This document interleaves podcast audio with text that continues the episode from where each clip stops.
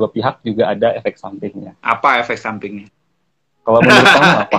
Pembicaranya kamu, karena aku tinggal tanya-tanya. 2 hours later. Jadi kalau aku yang pernah aku rasakan, salah satu efek bucin itu kita jadi sudah tidak memikirkan logika. Jelasnya merugikan diri, sudah mulai merugikan diri kita sendiri. 2. Kok aku yang ternyata mau nyimpulkan. Terus yang ketiga, ya kan kamu mungkin punya pengalaman. Terus yang ketiga adalah yang paling jadi toksik itu adalah tidak ada orang ketiga, tidak ada siapapun kecuali pasangan ini gitu. Dan itu sudah mulai menjengkelkan. Misalkan kita kan ada waktu kita bersama teman-teman yang lain itu sudah nggak ada, karena pasti bucin ini akan selalu punya cara gimana caranya itu milik dia gitu loh, dan jangan sampai dimiliki teman-teman yang lain. Begitu ya, begitu ya, Pak, benar.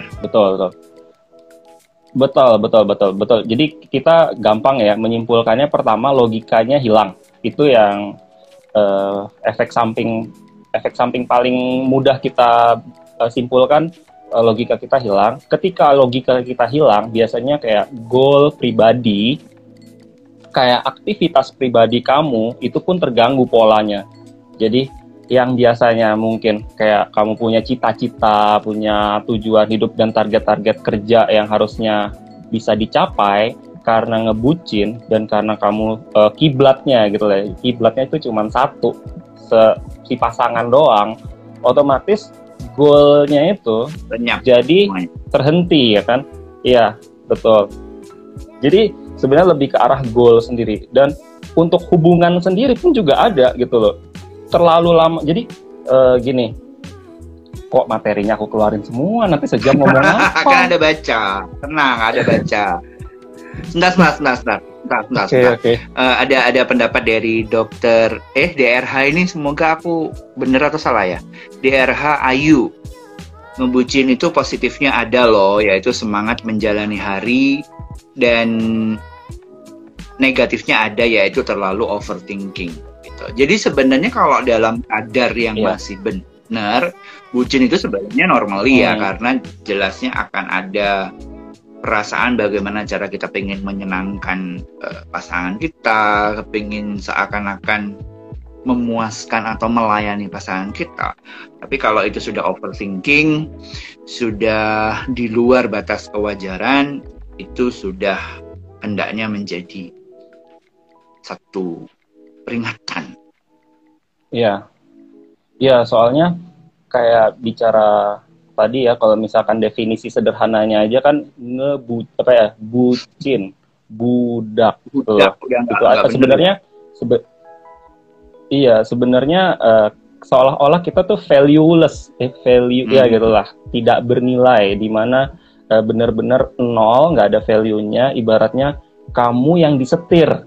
Nah ini nih masalahnya juga gitu, kamu yang disetir sama pasangan. Dan kalau misalkan tadi bicara ada manfaatnya, yaitu kita jadi semangat.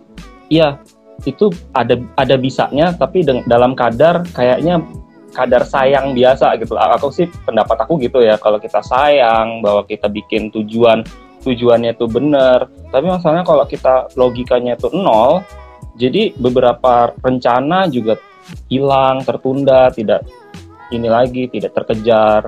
Aku sih itu untuk jawaban dari aku. Selamat malam buat yang baru gabung. Ada Mas Didon Nurdianto, ada Agils, ada Queen, ada Angga Wira, ada MFTH. Buat Kin, bucin, Ted, apa aja maksudnya? Oh, ada beberapa yang tidak diceritakan. Nah sekarang kan ngaku kamu bucin juga ternyata. Karena pengakuan dong dari kamu. Kan kamu selama ini pernah bucin juga. Hal apa yang terbodoh pernah kamu lakukan, dan itu kamu sadari bahwa itu ternyata bucin banget. Nah, nanti aku juga cerita nanti kalau aku punya. Iya, yang ngerti. Aku juga agak ngeri sih Mas ngomongin apa yang aku bucinin ya. Aku juga bingung. Yang mana nih? Apa hal-hal terbodoh apa yang pernah kamu lakukan in the name of bucin yang akhirnya kamu sadari bahwa wah ternyata itu keterlaluan ya sudah ya. Jadi seharusnya sudah berlalu. Apa? Oh ya. Jadi aku mungkin nggak bisa ngomong ke ngebucinnya sendiri kali ya, tapi bagaimana ketika logika aku nol gitu loh. Jadi dimana memang aku naksir berat gitu loh, aku menginginkan dia banget gitu loh, jadinya ya memang gitu loh. Jadi kayak aku pengen bikin konten ataupun aku pengen nulis gitu, jadi kayak aduh malah pengen itu nelponin ataupun pengen chat terus gitu. Maksudnya, jadinya lebih rencana-rencana yang seharusnya kamu bikin bener itu jadinya berantakan gara-gara kamu malah kepingin telepon dia, WA dia, distract ya. Iya ya, lebih ke distract begitu sih. Cuman kalau misalkan hal konyol aku susah untuk mengingat ya. Untuk hal konyol nggak kepikiran soalnya belum muncul, belum dipelajari. Jangan malu-malu dong, ini didengar. Nggak memang nggak soalnya aku juga ini ya mencoba terus-terusan mengontrol di mana kalau saya naksir, kalau saya jatuh cinta, ayo biarkan otak saya tetap bekerja gitu. Aku bikin begitu gitu. Walaupun memang kayak kita bicara sama gebetan aku, sama pacar aku bilang, jadi justru kayak saling ngeledek gitu loh. Jadi kayak saling ngeledek, kamu jangan tenggelam ya, kayak gitu loh. Jangan lupa logikanya. Soalnya aku malah jadi kayak aku malah kayak, soalnya yang namanya kita cinta-cintaan, naksir-naksiran itu sebuah games, sebuah permainan yang horor. Apabila kita tenggelam banget, itu bisa jatuh banget gitu loh, sakit banget gitu. Jadi kayak mencoba untuk terus mempertahankan, kita mainnya jangan terlalu jauh, kita jangan parah gitu loh. Mempertahankan kewarasan. Iya. Jadi teman-teman yang baru masuk ada Ben Skavali, ada Nova Aprilia. Mungkin teman-teman juga punya cerita atau punya pertanyaan berhubungan dengan bucin atau hal-hal apa yang pernah